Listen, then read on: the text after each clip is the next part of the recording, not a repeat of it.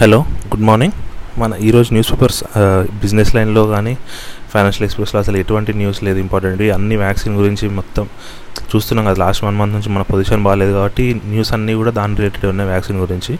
అందుకే ఈరోజు మనం ఒక జనరల్ టాపిక్ గురించి చెప్పుకుందాం ఇదేంటి అంటే మనం రేర్ ఎర్త్ మెటల్స్ గురించి అంటే ఎనర్జీ గురించి మేజర్ మేజర్గా చెప్పుకోవాల్సింది. ఇప్పటివరకు మన వరల్డ్ మొత్తంలో ఇండస్ట్రియల్ రెవల్యూషన్స్ అయినాయి అవునా. ఫస్ట్ ఇండస్ట్రియల్ రెవల్యూషన్ సెకండ్ది థర్డ్ది ఇప్పుడు ఫోర్త్ది నడుస్తుంది ప్రస్తుతానికి అవునా. దీంట్లో ఫస్ట్ ఇండస్ట్రియల్ రెవల్యూషన్ అంటే ఏంటి? ఎప్పటిదో పాతది. అప్పుడు ఏంటి? ఎయిటీన్ ఎయిటీన్ సిక్స్టీస్ ఎయిటీన్ సెవెంటీస్లో మన యూకే అక్కడ అట్లా అవునా. అక్కడ ఏంటి? మెషిన్స్ అనేవి ఫస్ట్ ఇంట్రడ్యూస్ అయింది మనకు first first introduce industrial revolution అవునా.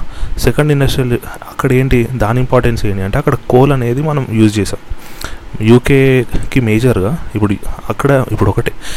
ఈ ఇండస్ట్రియల్ రెవల్యూషన్ చేంజ్ అయిన కొద్దీ గ్లోబల్ పవర్స్ కూడా మారుతూ వస్తున్నాయి. ఇప్పుడు ఫస్ట్ ఇండస్ట్రియల్ రెవల్యూషన్ అప్పుడు ఎవరు మేజర్ పవర్ ఉంటుండే? యూకే అదే. అప్పుడు యునైటెడ్ కింగ్డమ్ వాళ్ళు ఉంటుండే అవునా? ఎందుకు? వాళ్ళే వేరే కంట్రీస్లో వాళ్ళకి పవర్స్ ఇప్పుడు ఇండియాలో వాళ్ళకి అగ్రికల్చర్ ప్రొడ్యూస్ మీద పవర్ ఉంటుండే. ఇండియాలో అంటే మన ఇండియా పాకిస్తాన్ బంగ్లాదేశ్ ఇవన్నీ ఏరియాస్ మీద. అట్లనే కొన్ని యూఎస్ఏకి ఇండిపెండెన్స్ రాకముందు అక్కడ కొన్ని స్టేట్స్లో అట్లనే యూరోప్లో కొన్ని దగ్గర ఆస్ట్రేలియాలో ఇట్లా డిఫరెంట్ డిఫరెంట్ ప్లేసెస్లో వీళ్ళకి పవర్ ఉంటుండే. వాళ్ళు ఏం చేసేవాళ్ళు? ఈ అగ్రికల్చర్ ప్రొడ్యూస్ అంతా వాడుకొని వాళ్ళ కంట్రీకి తీసుకెళ్ళి అక్కడ కోల్ అనేది వాడి కోల్ అనే ఎనర్జీ రిసోర్స్ వాడి వాళ్ళు గూడ్స్ ప్రొడ్యూస్ చేసి ఆ గూడ్స్నే మళ్ళీ మనలాంటి కంట్రీస్కి అమ్మేవాళ్ళు. సో వాళ్ళకేంటి? డబ్బులు చాలా వచ్చేవి. వాళ్ళు వాటిని మిలిటరీలో ఇన్వెస్ట్ చేయడము మంచి అట్లాంటివి చేసి ఇంకా కంట్రోల్లో ఉంచుకునేవాళ్ళు మనలాంటి వాళ్ళని. అంటే కాల కాలనీస్ని ఇది ఫస్ట్ ఇండస్ట్రీ మనకి ఇదొక టైప్ ఆఫ్ ఇండస్ట్రియల్ రెవల్యూషన్ తర్వాత ఏమైంది? నైన్టీన్ థర్టీస్ నైన్టీన్ ఫార్టీస్ ఈ టైంలో ఈ టైంలో ఏమైందంటే మనకి వరల్డ్ వార్స్ ఇవన్నీ నడుస్తున్న టైం ఇక్కడ ఏంటి కొంచెం పవర్ అనేది యూ యూఎస్ సైడ్ షిఫ్ట్ అయింది. ఎందుకు షిఫ్ట్ అయింది? ఎందుకంటే యూఎస్ అనేది ఏ వరల్డ్ వార్లోనూ సెకండ్ వరల్డ్ వార్లో డైరెక్ట్ జపాన్ వాళ్ళు వీళ్ళ పల్ హార్బర్లో వీళ్ళ షిప్స్ మీద దాడి చేసినప్పుడు మాత్రమే యూఎస్ఏ వాళ్ళు ఎంటర్ అయ్యారు. దాని ముందు వరకు యూఎస్ఏ వాళ్ళు వరల్డ్ వార్స్లో లేరు కదా. వాళ్ళకి తక్కువ ఇంపాక్టే కదా. సో వా యూకేకి వరల్డ్ వార్లో డైరెక్ట్ ఉన్నారు కాబట్టి వాళ్ళు చేసిన ఎంత ప్రొడక్షన్ చేసినా కూడా వాళ్ళకి సరిపోయేది కాదు. అందుకే యూకే ఏం చేసింది? చాలా ఇయర్స్ ఇప్పుడు వరల్డ్ వార్ అంటే ఏదో వన్ వీక్ టూ వీక్స్ కాదు కదా.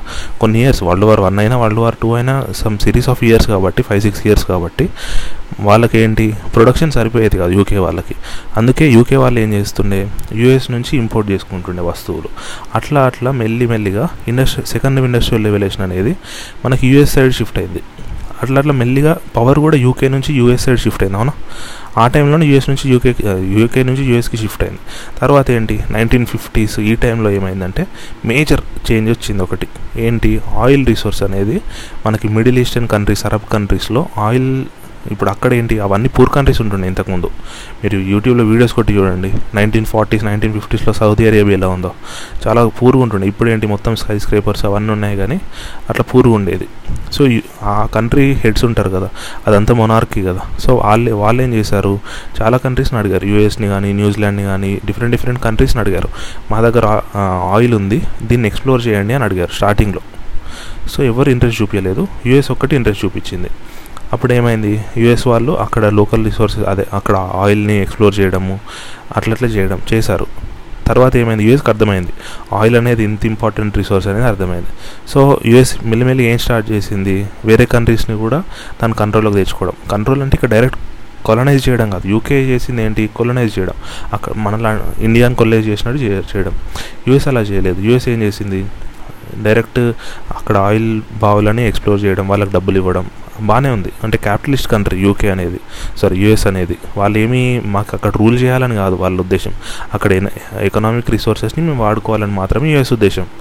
సో వాళ్ళు ఈ మిడిల్ ఈస్ట్ కంట్రీస్ కానీ లేకపోతే సౌత్ అమెరికన్ కంట్రీస్ కానీ ఇట్లాంటి చోట్లకి వెళ్ళి ఆయిల్ రిసోర్స్ అన్నిటిని వాళ్ళ అంటే అక్కడ పార్ట్నర్షిప్ తీసుకోవడం కానీ వాళ్ళు డబ్బులు వాళ్ళకి అవసరం ఉన్నప్పుడు దాన్ని కొనేయడం కానీ ఇట్లాంటివి చేశారు. ఈ అది అప్పటి నుంచి లాస్ట్ సిక్స్టీ ఇయర్స్ అదే fifty sixty years US super power ఉండడానికి రీజన్ అయితే ఆయిలే కదా. ఎందుకంటే ఆయిల్ ఉంది కాబట్టే ఈ వీళ్ళిద్దరి మధ్యలో పార్ట్నర్షిప్ వచ్చింది. మళ్ళీ ఏంటి ఈ మిడిల్ ఈస్టర్న్ కంట్రీస్కి ఒకటంటే ఒకటి పడవు.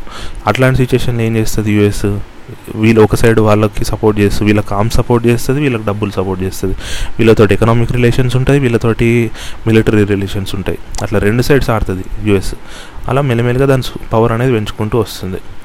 కాకపోతే ఏమైంది నైన్టీన్ సెవెంటీస్ నైన్టీన్ ఎయిటీస్ ఈ టైంలో ఏమైందంటే చైనా కూడా వాళ్ళు వాళ్ళ ఇంతకుముందు వాళ్ళ ఎకనామీ మొత్తం ఎలా ఉండేది వాళ్ళు కంప్లీట్ కమ్యూనిస్ట్ అంటే కమ్యూనిస్ట్ కంట్రీ కాబట్టి వాళ్ళు సోషలిస్టిక్ ప్రిన్సిపల్ ఫాలో అవుతుండే పెద్దగా ఇండస్ట్రీస్ అట్లా అని ఉండకపోతుండే. వాళ్ళైనా మనమైనా. మనదేంటి? మనది కమ్యూనిస్ట్ ఐడియాలజీ కాదు. కాకపోతే ఏంటి? అయినా కూడా మనం సోషలిస్ట్ కంట్రీలానే ఉండేవాళ్ళం. స్టార్టింగ్ థర్టీ ఫార్టీ ఇయర్స్ ఇప్పటికీ మన సోషలిస్ట్ కంట్రీ అనుకోవచ్చు కాకపోతే మిక్స్డ్ అంటే మనం క్యాపిటలిజంని కూడా ఎంకరేజ్ చేస్తాం సోషలిజంని కూడా ఎంకరేజ్ చేస్తాం. చైనా వాళ్ళు ఏంటి? కంప్లీట్ కమ్యూనిస్ట్ కంట్రీ కాబట్టి ఇప్పుడు మావో అంటే అదే కదా. తను కంప్లీట్ కమ్యూనిస్ట్ ఇప్పటికి కూడా వీళ్ళు కమ్యూనిస్ట్ పార్టీ కదా చైనాలో పవర్లో ఉంది అయితే. సో వాళ్ళు ఏం చేస్తారు? First twenty thirty years economy అంటే ఇండస్ట్రీస్ అట్లాంటి మీద ఫుల్ ఫోకస్ చేయలేదు. కాకపోతే నైన్టీన్ సెవెంటీస్ ఆ టైంలో ఏం చేశారు? కంప్లీట్ షిఫ్ట్ వాళ్ళు షిఫ్ట్ తీసుకుంది వాళ్ళ ఎకనామీ కంప్లీట్ ఇండస్ట్రియల్ ఇండస్ట్రీస్కి ఇంపార్టెంట్ ఇవ్వడం అట్లా స్టార్ట్ చేశారు. మనం కూడా చేసాం మన నైన్టీన్ నైంటీ టూ ఆ టైం నుంచి మనం లిబరలైజేషన్ ఎల్పిజి రిఫార్మ్స్ తీసుకొచ్చాం. అక్కడ చేసాం కానీ మనం పెద్దగా ఇండస్ట్రియలైజేషన్ వైపు వెళ్ళలేదు. చైనా వెళ్ళింది సక్సెస్ అయింది. లాస్ట్ టెన్ ఇయర్స్లో ఏమైందో చూద్దాం. లాస్ట్ టెన్ ఇయర్స్లో ఏంటంటే ఇప్పుడు చైనాకు తెలుసు. అంటే మనకు కూడా తెలుసు. యూఎస్కి సూపర్ పవర్ అవ్వడానికి రీజన్ ఏంటి? ఆయిల్ రిసోర్స్ అనేది దానికి తెలుసు. లాస్ట్ కాకపోతే చైనా ఇంకొక స్టెప్ ఫర్దర్ వేసింది. చైనాకి అర్థమైంది. ఇప్పుడు చాలా కంట్రీస్ ఇప్పుడు two thousand ten two thousand nine ఆ టైం నుంచి ఏంటంటే మనకి గ్లోబల్ వార్మింగ్ లేకపోతే క్లైమేట్ చేంజ్ వీటి గురించి డిస్కషన్ అనేది స్టార్ట్ అయింది అవునా? దీని అర్థం ఏంటి? గ్లోబల్ వార్మింగ్ క్లైమేట్ చేంజ్ దానికి మేజర్ రీజన్ ఏంటి? మన కార్బన్ ఎమిషన్స్ కార్బన్ ఎమిషన్స్కి కూడా మనకి డిఫరెంట్ డిఫరెంట్ రీజన్స్ ఉన్నాయి.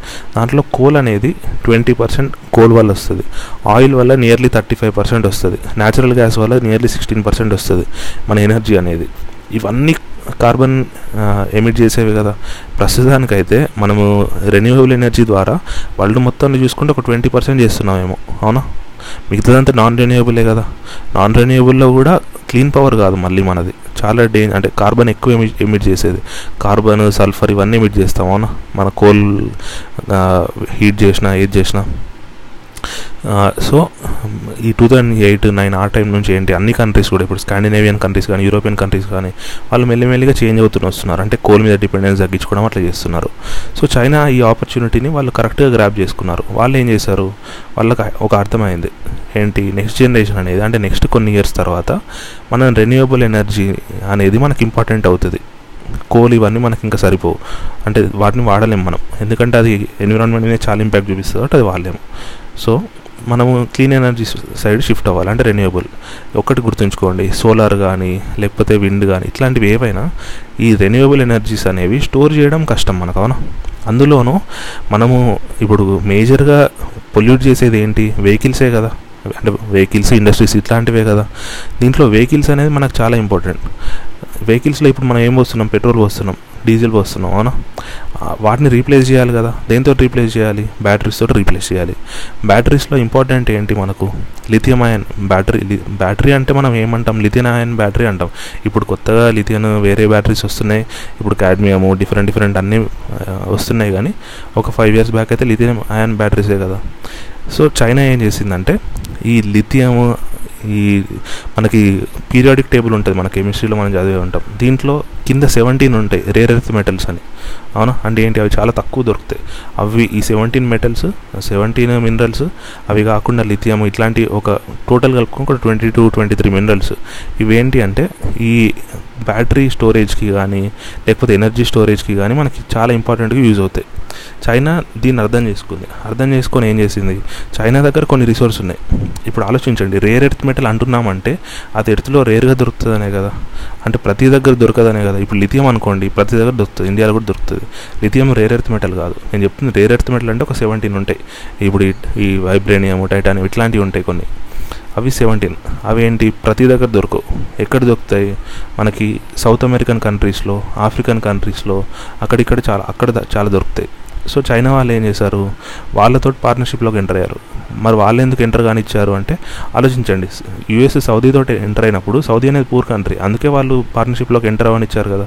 ఇక్కడ కూడా అది సౌత్ అమెరికన్ కంట్రీస్ కానీ ఆఫ్రికన్ కంట్రీస్ కానీ అవి పూర్ కంట్రీస్ చైనా ఎప్పుడైతే మేము డబ్బులు ఇస్తామో మీకు ఇట్లా రిసోర్స్ కల్పిస్తామని చెప్పిందో వాళ్ళు కూడా ఒప్పుకున్నారు. ఇప్పుడు అందుకే rare earth మెటల్లో complete nearly seventy percent production ఈ రేర్ ఎర్త్ బ్యాటరీస్ ప్రొడక్షన్ ఉంటుంది కదా. ఈ బ్యాటరీలో సెవెంటీ పర్సెంట్ ప్రొడక్షన్ చైనా నుంచి వస్తుంది. ఎయిటీన్ పర్సెంట్ ప్రొడక్షన్ మాత్రమే యూఎస్ నుంచి వస్తుంది. యూఎస్ సెకండ్ ప్లేస్లో ఉంది. ఆలోచించండి. ఫస్ట్ ప్లేస్ వాళ్ళకి సెవెంటీ పర్సెంట్ సెకండ్ ప్లేస్ వాళ్ళకి ఎయిటీన్ పర్సెంట్ ఎంత డిఫరెన్స్ ఉందో ఆలోచించండి. అందులోనూ ఇది ఇద్దరిని కలిపామనుకోండి ఎయిటీ ఎయిట్ పర్సెంట్ అంటే వరల్డ్లో ప్రొడ్యూస్ అయ్యే బ్యాటరీస్ మొత్తంలో ఎయిటీ ఎయిట్ పర్సెంట్ రెండు కంట్రీస్ నుంచే వస్తున్నాయి. ఇండియాలో చాలా నెగ్లిజిబుల్ అమౌంట్ మనం ఇప్పటికి కూడా ఇంపోర్ట్ చేసుకుంటూనే ఉన్నాం.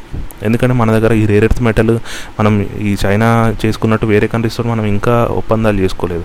ఇప్పుడిప్పుడు చేసుకున్నాం మనం. కొన్ని నెదర్లాండ్తో కానీ అట్లాంటి పైన రష్యన్ సైడ్ ఉన్న యూరోపియన్ కంట్రీస్ ఉంటాయి కదా వాటితోటి కొన్ని సౌత్ అమెరికన్ కంట్రీస్ తోటి కూడా మనం ఇవి చేసుకున్నాం ఏంటి అగ్రిమెంట్స్ సో ఇక్కడ చూసుకుంటే లాస్ట్ ఫైవ్ సిక్స్ ఇయర్స్లో మనకు అర్థమవుతుంది కదా గ్లోబల్ పవర్ అనేది చైనాకి షిఫ్ట్ అవుతుంది అవునా? అంటే ఒక బేసిక్ అవుట్లైన్ తీసుకుంటే ఏమవుతుంది? ఇండస్ట్రియల్ రెవల్యూషన్ అనేది ఎక్కడ స్టార్ట్ అవుతే అక్కడ ఆ జనరేషన్లో ఆ కంట్రీ అనేది దాని పవర్ పెరుగుతుంది. స్టార్టింగ్లో ఏంటి? యూకే పవర్ పెరిగింది. తర్వాత ఏంటి? యుఎస్ సూపర్ పవర్ అయింది. ఇప్పుడు లాస్ట్ టెన్ ఇయర్స్ నుంచి చూసుకుంటే ఆ యుఎస్కున్న సూపర్ పవర్ తగ్గిపోతుందా లేదా? కొంచెం టిల్ట్ అనేది చైనా ఫేవర్గా మారుతుందా లేదా? దానికి రీజన్ ఏంటి? మేజర్గా మ్యానుఫ్యాక్చరింగ్ అందులోనూ నెక్స్ట్ మొన్నటి వరకు మ్యానుఫ్యాక్చరింగ్ ఇప్పుడు ప్రజెంట్ ఏంటి? ఇప్పుడు నెక్స్ట్ రాబోయేది ఏంటి? కంప్లీట్ రెన్యూవబుల్ అంటే బ్యాటరీస్ గురించి రేర్ ఎర్త్ మెటల్స్ గురించి వీటి గురించి అనమాట మీరు చూసుకుంటే అందుకే టెస్లా వాళ్ళది పెద్ద జాయింట్ ఫ్యాక్టరీ కూడా వాళ్ళు చైనాలోనే పెట్టారు. అన్నిటికంటే పెద్ద ఫ్యాక్టరీ ఇప్పుడు ఇండియాలో బెంగళూరులో సెటప్ చేస్తామన్నారు కదా అక్కడ ఇంకా ప్రొడక్షన్ స్టార్ట్ కాదు. అక్కడ ఏంటి చైనా నుంచి ఇంపోర్ట్ చేసి ఇండియాలో కార్లు మాత్రమే అమ్ముతారు. కాకపోతే వాళ్ళు ఏమన్నారు ఇంకొన్ని ఇయర్స్లో మేము ఇండియాలోనే కంప్లీట్ మ్యానుఫ్యాక్చరింగ్ కూడా స్టార్ట్ చేస్తామన్నారు. దానికి దేనికోసం వెయిట్ చేస్తున్నారు మరి? ఇండియా ఇప్పుడే అగ్రిమెంట్స్ చేసుకుంటుంది వేరే కంట్రీస్కి ఈ ఈ రేర్ ఎర్త్ మెటల్స్ కోసం. అవునా? అవి వచ్చిన తర్వాత అప్పుడు టెస్లా వాళ్ళకి ఈజీ అవుతుంది ఇండియాలో మ్యానుఫ్యాక్చర్ చేయడం. అట్లా. Thank you so much